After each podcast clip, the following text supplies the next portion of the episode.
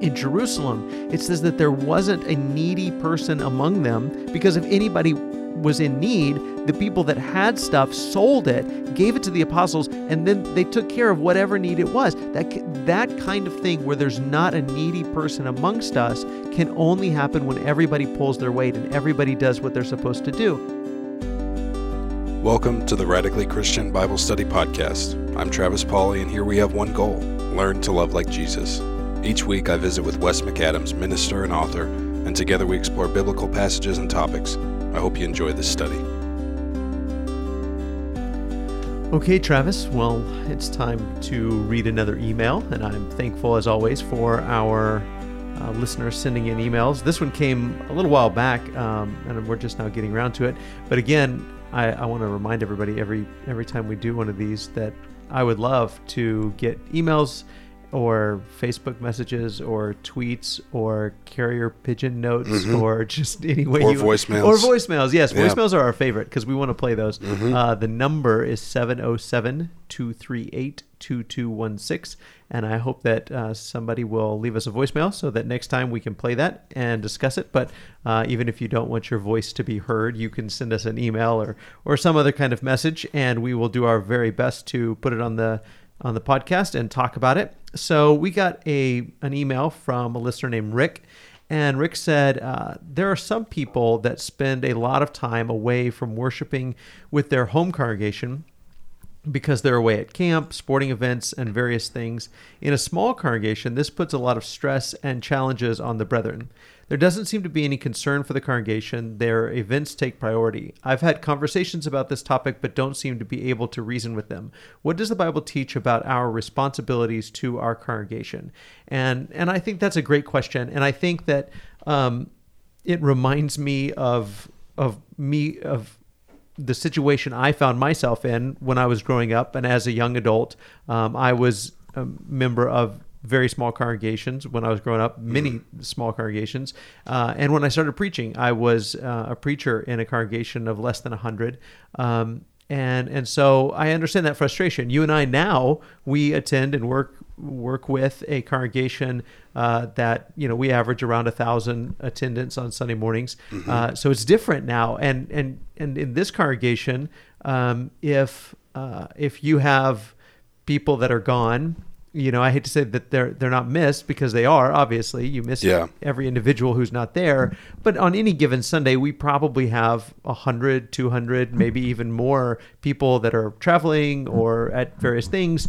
And, you know, there's guests and everything else. And so there's not really a huge dip in attendance based on those kind of things. But when you're in a small Right. congregation, if you have a couple families that are gone, um, you may be scrambling even to have enough people to to lead in in the assembly. So it does put put you in a bind. Did you grew up in in a small congregation too, right, Travis? I did, yeah, small congregation. And I, when you said that, I thought of definitely there were times where if a couple families were gone, Yeah.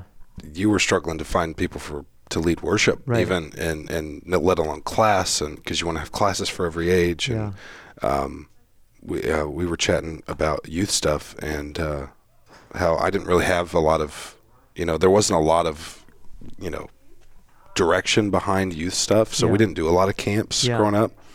Um, and I think sometimes that's what it was. That it was like we were smaller, and you would be missed. Um, but I will say the the flip side of that was that the young people were really encouraged to serve. Yeah, You that's true. That's Very true. encouraged to serve, and so, you know, it wasn't like you were you may miss out on something by Sure. not going to camp or Yeah. uh, doing stuff like that. But you know, man, if you showed up, you had an opportunity to to serve, and I I always loved that. Yeah, yeah. There's definitely there's definitely pros to to having a smaller congregation and, and more uh, you know opportunities to serve and those kind of things. But it, it can be incredibly discouraging. And I Yeah. remember you know I, I grew up in Northwest Kansas and we were members at a congregation um, where you know I mean maybe on a Sunday morning on a good Sunday maybe 50 or 60 and um, you know, if we had visitors that came from somewhere else, uh, especially if you know they they seem to be the kind of family that would be super involved and they had Yeah. lots of kids, like people would just sort of overwhelm them and be like, okay, well, you have to move here, and they're like, no, we're just we're just passing through, we're just we're just here for the day, we're we're not staying here. No, no, no, Yeah. it doesn't matter. You need to move here, and you need to be members of this church, you know. And so we would we would try to recruit any way that we could, For sure. Um, and so you know, it, it is incredibly discouraging when um, you know you you just you kind of depend on each other as a Yeah. as a family. Um, and when people are gone two or three weeks, you know, and they're they're gone over the weekend, and when attendance lulls or you know or dips significantly uh, because people are gone, you know whether that's sports or, or whatever is going on in their life um, and and that can be Mm-hmm. discouraging and and so I, I understand Rick's frustration it Yeah. is interesting you know again our perspective now I'm glad that we have both of you and I have the the past experience to draw from when it comes to this conversation um, but but now our you know our experience is a little bit different and so that kind of skews our perspective. But um, i was looking up some statistics earlier and the barna group that does research on religious um, statistics in in the country in the united states um, it says that the barna group pegs the average protestant church size in america at 89 adults. So the average church in America, regardless of you know what what group they're a part of, um, is is about 89. Uh, Wow. it says that 60 percent of Protestant churches have less than 100 adult 100 adults in attendance. So you could you could easily say that the vast majority of congregations um, are less than 250. Yeah. Um, there are very few. It says that there's only two percent. Um, only two percent have over a, a thousand adults attending. Uh, so only two percent of churches in America have over a thousand. It can seem like you know sometimes it, it seems like everybody's part of these big you know these big churches and th- things like that. But the the reality is that most most people that attend church attend at a smaller uh, a smaller congregation. And that's true uh, for sure in churches of Christ. Um, we are we are at McDermott Road. We are you know in a very small percentage of congregations that have an attendance around a thousand, um, and so it, it can be for the vast majority of congregations and for church leaders. And so I think about elders and deacons and preachers um, that are working in small congregations, and when when church attendance or church involvement even doesn't seem to be a priority for people for families um, and sports and you know vacations and everything else seem to take a higher priority Yeah. and they're just gone for weeks at a time um, it can be discouraging because it's like where I can't do anything with the people because they're gone. And so here's here's sort of like the bigger picture. And and Rick ended his email. And again, I understand the frustration. I I appreciate the frustration. Um, but but it, it, it made me my my mind start to to search through and think through this this question here at the end of the email that says what does the Bible teach about our responsibilities to our congregation? Now, that kind of brings up a bigger topic. Um, and I think that this is what we can explore today is that we live in a very different era of Christian history, um, our culture, especially in the United States. Again, I, I don't mean to leave anybody out that lives in different cultures, you know, because I know we have listeners all over the world, but um, you know, I, I, I only know this culture. Um, and I know that, let, let's just say, if somebody is a member in our area, and we're in the Dallas area, and and so there are lots of even lots of congregations of churches of Christ. Yeah. Um, and so somebody could, you know, they could attend here one Sunday, they could attend another one the next Sunday. I, I, I moved here from Abilene, Texas, and in Abilene there are close to 40 churches of Christ in a in a city of less than 200,000. Wow. Uh, so what we call it church hopping, you know, Yeah. and so there there was quite a bit of you know people that didn't place quote unquote place membership at a congregation they just simply floated around to different congregations or um, if some if they were at members at a congregation and somebody did something or said something they didn't like they would go to another congregation and they sort of you know made the rounds around town Yeah. And so that that's a phenomenon of the culture and the time in which we live. Um, in the first century, it seems like there were there were two models. Um, in Antioch, when, when, you read what Luke writes about the church in Antioch, it seems like they met together, mm-hmm. um, and and it seems like at least for a while that that was you, you might even say it was a megachurch. Luke Luke emphasized over and over again how there were so many people yeah. uh, that were meeting together in Antioch. But then when you read books like Romans, uh, the way Paul ends Romans in Romans 16, it seems like in in Rome there were lots of house churches that met throughout the city. They were connected, and in fact, the book of Romans is written. Um, it seems like with the priority um, of of telling the Christians in Rome, regardless of the fact that they're you know part of house churches throughout the city, that they need to accept one another and love one another and welcome one another, regardless of the fact that you know you have slaves and you have free people and you have uh, Jews and you have Gentiles and you have all of these uh, cultural, ethnic diversity and dichotomy and you know just situation, strife, sometimes even tension.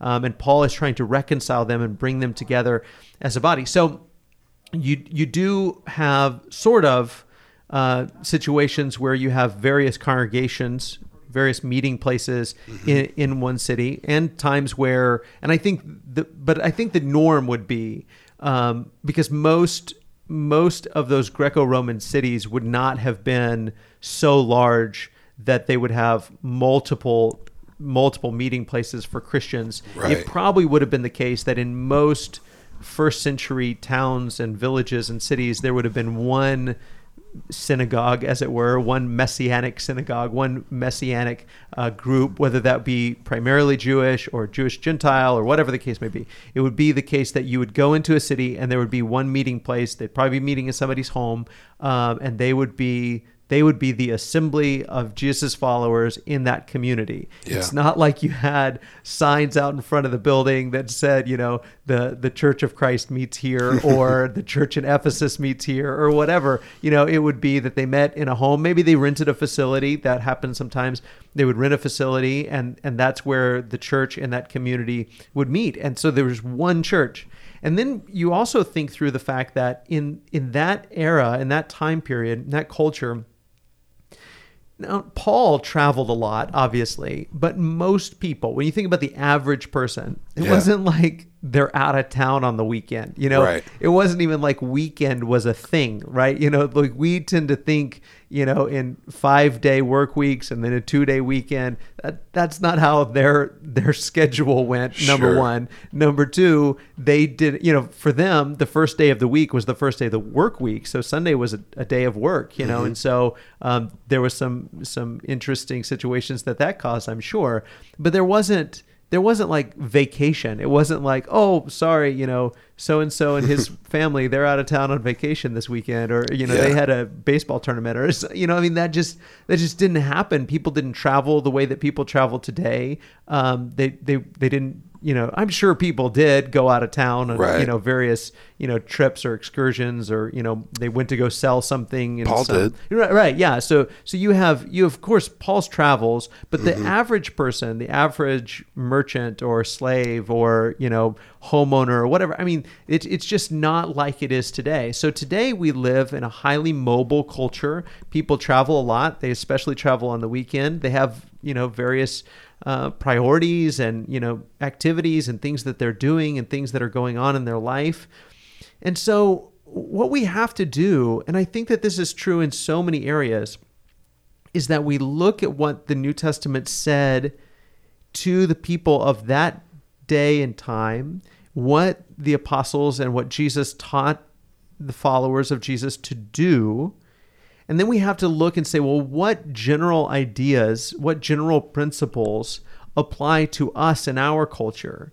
So when Jesus talked about, um, Jesus would use one another a lot, and mm-hmm. Paul does that as well. You know, and, and John and you know the other apostles use these one another ideas, these reciprocal um, ideas on on the way that we treat each other. So it's it's love one another or bear one another's burdens, and so this is the way that we treat one another. I think that that both Jesus and and Paul or whomever would have seen those one another ideas being played out primarily with the people that are around you, the, the other disciples, the other followers of Jesus, the other Christians that are around you. And that would have been the church family of which you are a part. For again, for Paul in Rome, it, that didn't just mean your house church. It didn't just mean the, you know, five or six families that you with whom you met, but all of the Christians in Rome. And so it would have applied to people of different congregations. We have this tendency, I think, to to view congregations now to view different groups as you know sort of in competition with each other. Yeah. Whereas Paul would have, it, you know, all of these followers of Jesus. This is the way you live your life within the Christian community. And so, you know, there there are all of these responsibilities. But now we live in a highly mobile culture. And so is somebody doing something wrong? Hmm. by traveling on a Sunday or traveling on a on a weekend and they're out of town on a Sunday and so they're they're playing a baseball tournament in some other city and they go meet with the Christians there and love their church family there and get to know their church family there have they done something wrong by sort of leaving their congregation at home in the lurch you know I those are those are interesting questions but again that's not something the New Testament especially addresses because there isn't the idea of well you're a member in Ephesus and yeah. you know you're not really a member here. Again it's this idea that that yes you're when you become a follower of Jesus you're part of the church universal. You're part of the big body of Christ universal in the world you're part of what Jesus is doing in the world you're part of this big community that that can't assemble yet. Someday we will all assemble, but right now we're spread out throughout the world. But then you live your life and you're part of this local community of Jesus followers. You're part mm-hmm. of this local congregation. But this idea of placing membership, I mean, it's it it, it makes sense that we we have this idea of placing membership because we right. want to know in our highly mobile society in our highly mobile culture who, like who can we expect to be here right yeah exactly yeah, yeah. i mean what who's who's part of the sure this this particular family and who's not you know i yeah. mean who should our shepherd shepherd who should our elders watch over and and and hold accountable and you know how do you create that accountability and that relationship if you're not you know, if you don't have sort some sort of mechanism, right. and and we do that, we, we place membership, and so you know, you just have to look and say, okay, well, how do these general principles apply to us today, given the fact that we live in a highly mobile culture? Mm-hmm. And, and again, I, I mean, there's just nothing real specific about it, and I think we have to be very careful when we say, uh, well, you have X, Y, and Z responsibilities right. to this congregation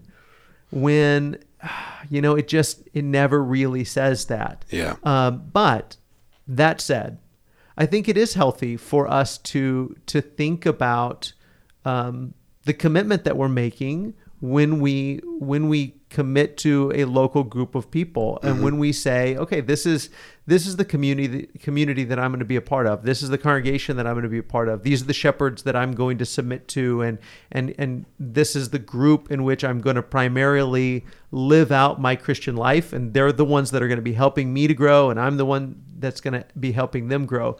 Um, you know what that what that looks like specifically, I think we look at these general these general principles and we say, okay, what what does this look like? So I mean, you you could turn to any passage in the New Testament, but since this is the Bible study podcast, we'll we'll turn to one.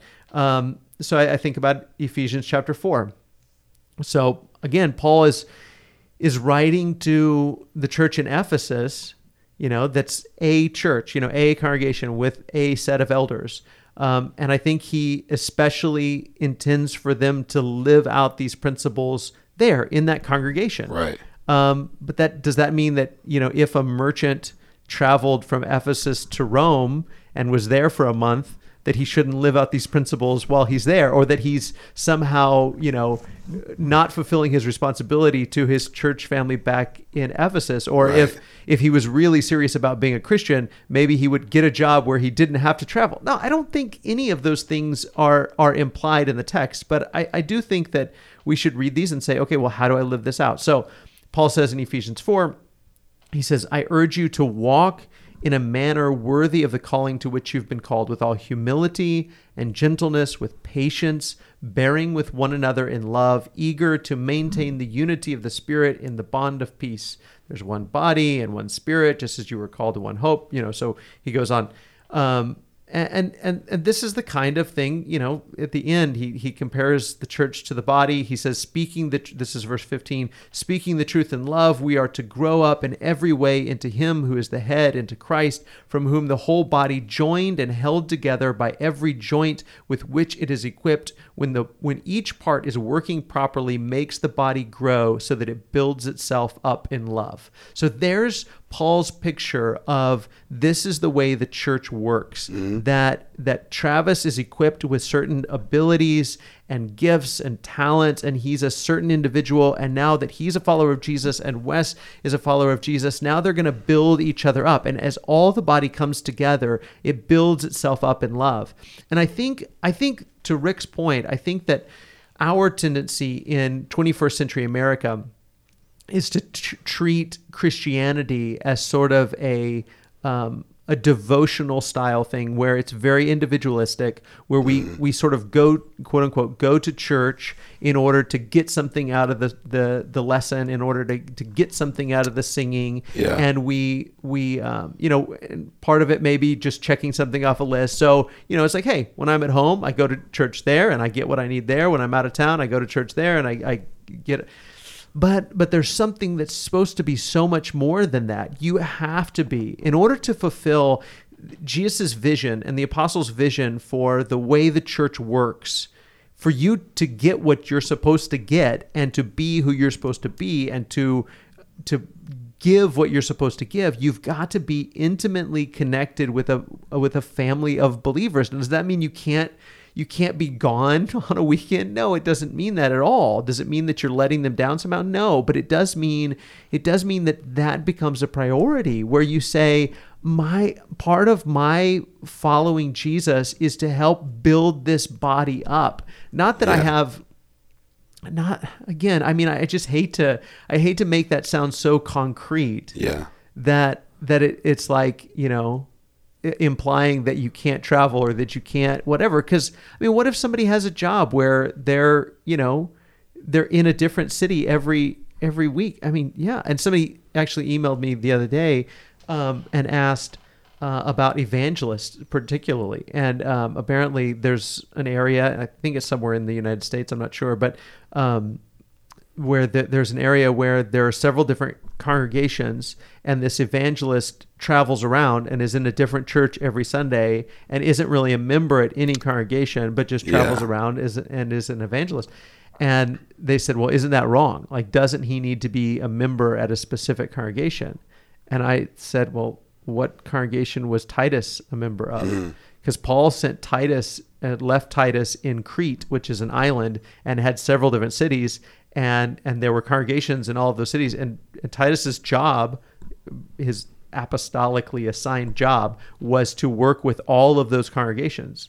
So what which congregation was he a member of? Well, he wasn't. You know, he just traveled around, uh, which is the case with Paul as well. Um, Timothy probably stayed a little bit more in Ephesus than than maybe Titus did at any one congregation in Crete. But you know, this is this is the way it worked in the first Yeah. century. So why why would we think it has to be any different today? You know, do do you have to place membership at a congregation? Do you have to devote your time specifically to that congregation most of all? Well, again, I just hate putting anything that scripture doesn't you know that scripture doesn't spell out in have tos you know I'm, I'm doing air quotes but nobody can see that you know it that if if the bible doesn't Yeah. command that i think we have to be very careful that but i think it makes sense. You know i think it makes sense in general as a general rule for most people to say you know what? I need a close circle of fellow believers Yeah. And I need elders that are watching out for me. I need shepherds that are shepherding me, that, that can hold me accountable. I need accountability. I need shepherding. I Yeah. need someone to whom I can confess my sins and, and ask for prayers. And I need to be part of a congregation. So membership makes sense as an expedient, especially in the culture in which we live today. And and feeling an extra an extra responsibility to the other members of that particular congregation. Those all make perfect sense, especially in the culture we live today. But none of that is necessarily commanded by scripture. Right. And again, part of that I think is because we live in a different a different culture. Yeah. You know, I think uh, just one thing I thought of, I felt like I was given a perspective about church because of the small church that I went to and a very, very difficult situation that we had um, when I was growing up and kind of coming of age where I was serving and, and, you know, got to be a part of a lot of different ministries. And I knew about the difficult situation and I saw the toll that it took on uh, the leaders of the church. But I knew I couldn't do it. I couldn't do much about it. You know that I, I wasn't in those meetings. Yeah. I, you know, um, it was a lot of it was beyond me, and it was between people that were that were beyond me. But because I knew about it, I feel like it gave me a perspective on when I came to church. I had a I had a different idea of what I was there for. Yeah. I knew it was difficult, and I knew that there was tension, and you could. I mean, it doesn't have to be said. Most of the time, you can feel it, and as hard as that was, again, it gave me this perspective of when I show up, what can I do? I don't want to just show up and and sit sit down and Yeah. and listen.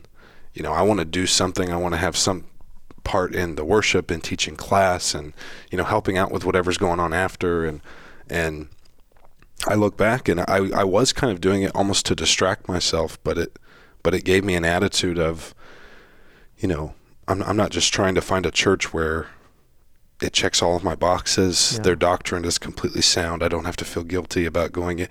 It that's not that's all kind of after the fact Yeah. stuff Yeah. to me now. That it's like I I want to go to a place where I can affect change. Yeah.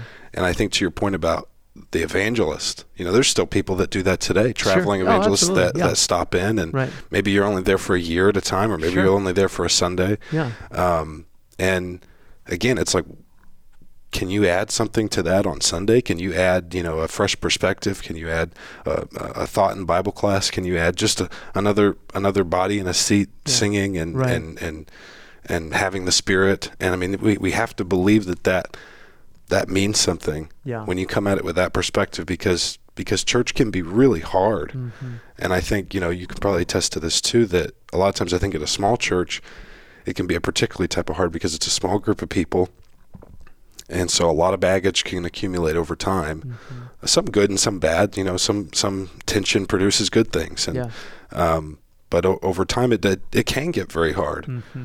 And sometimes it was like we'd go out of town, and you you appreciate the break because you come back fresh, and you Mm-hmm. Sure. come back going, "Man, I'm excited to go back to my my home congregation." Yeah, there's difficult things going on, but that's a place I can serve. Yeah. Well, you, you bring up such a great point, and I think that this may be a, a great place to, to sort of land the conversation in that thinking you you were saying that even at a young age you could feel the tension and you could see the you know whatever was going on. Yeah. And I think to Rick's point, I think that that that's what I would hope that that people could realize and just think about how other people feel when you're gone. You know, Yeah. and and just trying to do for others what you would want done for you. I mean, that's how you live in the Christian community. That's how you live in the church is to Yeah. think through, you know what? I bet it's discouraging when we're not there. I bet it's I bet it's discouraging when when we're not contributing to the collection. I bet man, how are they going to make it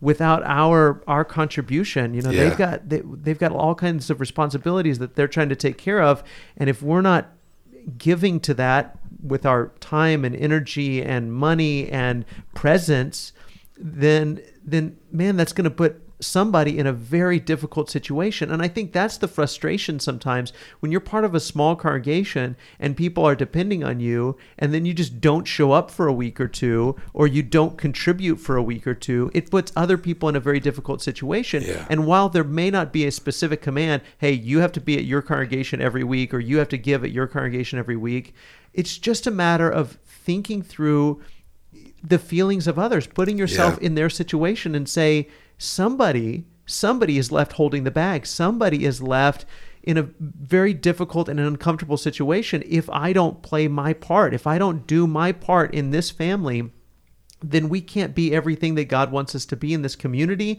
and for each other. And so it's just a matter of thinking through those things and encouraging every member to think through those things. And if you're going to be a part of any family or any community or any group, you have to think through what does your participation or your lack of participation, Yeah. what does it do to the other members? And then treat others as you would want to be treated. And, Yeah. and that's, I think, what it comes down to. And, you know, I'll just say that, I mean, this is kind of extremely personal. I mean, but just as a as a minister that's been a minister in both big and small congregations, I guess I guess it kind of gets frustrating when you know we talk about the 80-20 rule that that uh, 20% of the people do 80% of the work. Yeah. Um, it gets frustrating sometimes when you know maybe it's a funeral you know somebody passes away or somebody's in the hospital and it's somebody that like technically their name is on a on a membership record somewhere Yeah. but they they've never attended they've never been part of the congregation they've Yeah. never participated they've never helped they've never been an active part of the community but then when they're in need they call the church and say hey we need you to do all of these things for us and it's like do we mind? Well, no, of course not. On on one level, it's like we love people and we want to serve people. Yeah. But but it's it's putting when when every when a lot of people do that, when that happens a lot, Yeah. it puts an extra burden and responsibility on those that are involved. So if Yeah. you have for instance, maybe two or three or five or ten percent of the ladies of a congregation that make meals and take it to those that are sick or or hurting or in the ho- you know just getting out of the hospital or had a baby or had a funeral or whatever.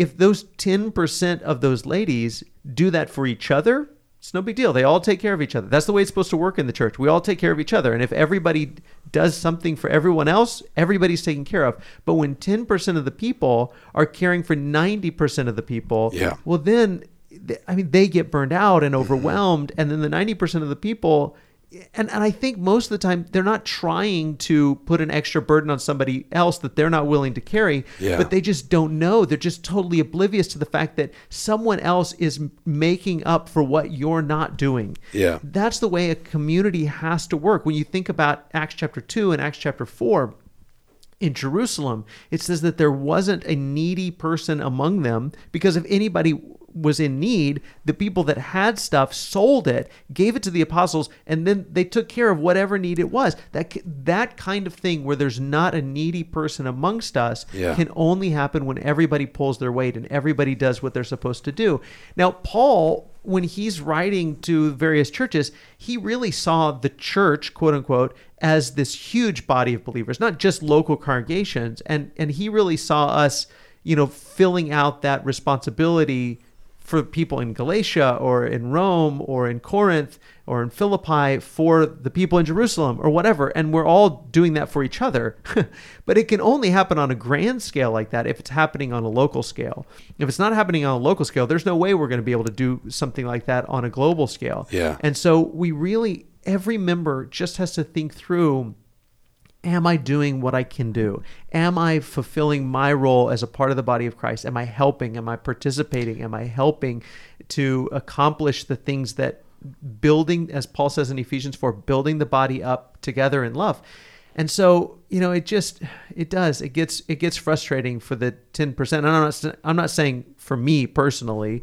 Um, you know, I'm financially supported to you know to help and work with Yeah. the church, but especially for the people that volunteer. And I think especially about ladies that make meals, you know, and and just when when it always falls on the same group of of people to to do it, they don't mind in a sense, but at the same time, their burden would be a whole lot less if the burden was spread out amongst more people. Yeah. Um, we we're we have the benefit of being in a huge congregation, so we have hundreds of people that are willing to step up and take care of those things. Yeah. Uh, but in a small congregation, when the percentages may be the same, but you've got fewer people, you may have two or three ladies that are taking care of 20 or 30 people. Right. You know, if it was 20 or 30 people all taking care of each other, it would be a totally different scenario. So, Sure. so yeah, I do. To Rick's point, I, I think that there are general principles that that have to be applied in these ways and we have to think through it. But it all comes back to what you said, Travis. It comes through it comes down to thinking how how how is the leadership feeling? You know, Yeah. what what burden are they carrying and how can I help them to carry that burden? How can I help to spread out the burden and help be a part of the solution rather than just expecting my burdens to be carried by the church? Yeah, and I think too another thing I thought of, and hopefully just a, a little bit of encouragement because I know during that time where you know there were troubles going on at our church, it could get very discouraging, and you would start to kind of play the game of even if somebody moved away, you know, a prominent family in the church that really did a lot, Yeah. they moved away, and you start getting discouraged and down about like, man, if another family leaves, we're going to be in trouble, and and I remember at the time thinking, I know there's people thinking about that. I know there's people kept up at night over that. Uh, it's probably not going to do me any good to join that group if I'm not a part of it already. And to just think about, well, there's an opening. There's an opening. There's another spot for me to, to help out or for somebody else to help out. And it, e- even you know even at a young age it was like I, I felt like I was given a perspective because of because of hard times Yeah. and because um, because I knew a lot about what was going on, and um, and knew that I knew just how much I couldn't do about it, Yeah. and then that that freed me up to just say, okay, well then what can I do? What can I do to make the leaders' lives better? You know, you know, it- with with how I serve and and um, and again, as I've gotten older, I realize that's also trusting the Spirit. That man, if I'm trusting my ability to figure out what are we going to do if people keep not showing up if if so and so moves away if this or that happens i know that there's people who need to think about that but i think it's probably it would probably be a, a healthy dose of, of of the spirit and just trusting that god's watching over this work Yeah. if it needs to end and make up make make way for something else Yeah. i have to trust that that's okay Yeah. and if you know if he's going to bring new people in i have to man i want to be the best version of myself for those new people that get mm-hmm. here and just not thinking you- you've brought this up a couple times lately not thinking so much about the future Yeah. and thinking more about just what's my next my Yeah. next what's my next move Yeah, absolutely.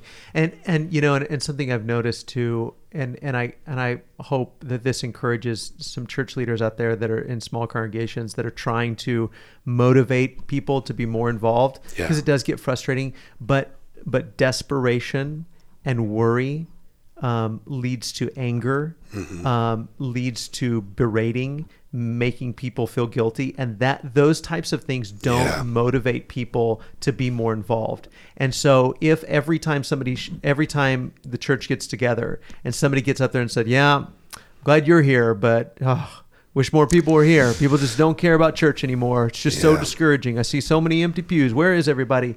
That discourages the people that are there. You know and, and and when you say well nobody helps around here and you know 20% of the people are doing 80% of the work you know those things may be true and it may feel good to vent you know frustrations and and those kind of things. Um, it doesn't actually help the situation. Yeah. and so the best thing that we can do is exactly what you said. What can i do? How can i encourage as paul or as the hebrew writer says in Hebrews 10 consider how to spur one another on to love and good works. And so that's that's got to be our goal is how can I encourage the people that are here? How can I help spur them on? How can I how can I be a catalyst for positive change in their life? And you know somebody said one time this isn't a Bible verse but it, it's a proverb that kind of stuck in my head uh, but they said start where you are use what you have do what you can. And I like that. You know it's like I'm not I, I'm not I'm not at that church. I'm not at that church. I don't have this resource. I don't have that. I don't do that. And we and we have this tendency to think about what we don't have or what we need or what we wish we had or what we're afraid is going to happen. Stop. Just start where you are. Use what you have and do what you can. And I think that's exactly what Paul is saying in, in passages like 1 Corinthians 12, Romans 12, when he talks about the body and he's like, you are exactly who you are for the purpose that God created you to be. So be that. If you're a nose, be a nose. Don't try to be an ear. Don't try to be a mouth. Just be the best nose that you can be. Just be the best ear you can be. Whatever you are, just use, like you said, trust the Spirit, trust that you have and that you are where you need to be, and just do that and just encourage people. You know, don't berate people, don't make people feel guilty, don't try to shame them into work, don't compel them into giving or or yeah. whatever. Just just love them it show them how great it is and do whatever you can but also rest and and rest in the lord you know and take time and just do what you can and and it's it's going to be okay. We know we win. You know jesus wins and jesus people win. So we don't have to worry and we don't have to fret. Uh, what can man do to us? You know if if this whole thing could get started and kicked off with 12 people, you know, yeah. really a hundred something people, uh, but all the followers of Jesus, but 12 apostles and then this handful of people in Jerusalem. If this whole thing could turn the world upside down with just a handful of people that are it, that are infused with the gospel and with the spirit of God and that they could go out into the world and turn the world upside down, then no matter how big or small your congregation is or how many people are involved or not involved or where they are in their personal walk with the Lord, you and, and the people in your community can really do some amazing things. You don't have to be McDermott Road. You don't have to be Memorial Memorial Road. Memorial Road. Memorial yeah. Road. I'm always afraid I'm going to say Driver Road. You don't have to be some congregation that you're not. You don't have to try to accomplish what you can't accomplish. Just do what you can in your community and encourage the people around you. I want to thank my church family, the Church of Christ on McDermott Road, and our editor, Travis Pauley, for making this podcast possible. And thank you for listening. If you haven't already done so, please rate, review, and subscribe to the podcast on Apple Podcasts or wherever you're listening. I also want to invite you to check out Logos Bible Software, who has partnered with us to give our listeners a great discount. Just go to radicallychristian.com slash logos, L-O-G-O-S. I think you'll love the software and you'll get a great discount by using that link. As always, I love you, God loves you, and I hope you have a wonderful day.